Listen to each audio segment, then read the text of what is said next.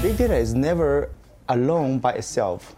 Big data is, also, is always coupled with enabling technologies. For example, IoT, Internet of Things, for example, RFID, and among many other technologies.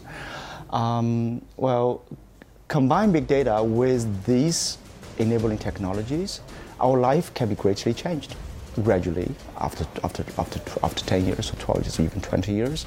Uh, for instance, I won't be surprised to see that cars are connected, that the, our road will be much safer, our life will be much, which will be much secured because of the enhanced um, uh, uh, home, smart home appliance.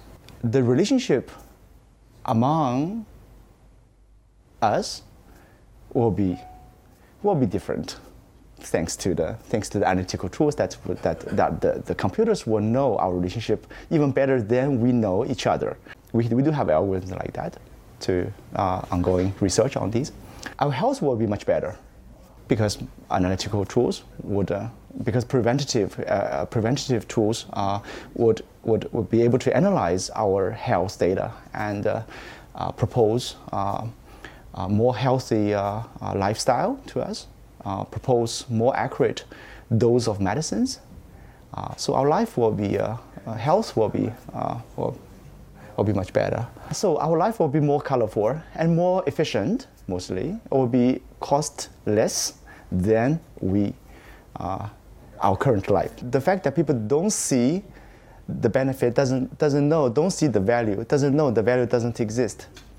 So we need the trainings. We need to tell the world, and we need to we need to research as well, especially research, to discover the hidden values that lies underneath the ground of this data.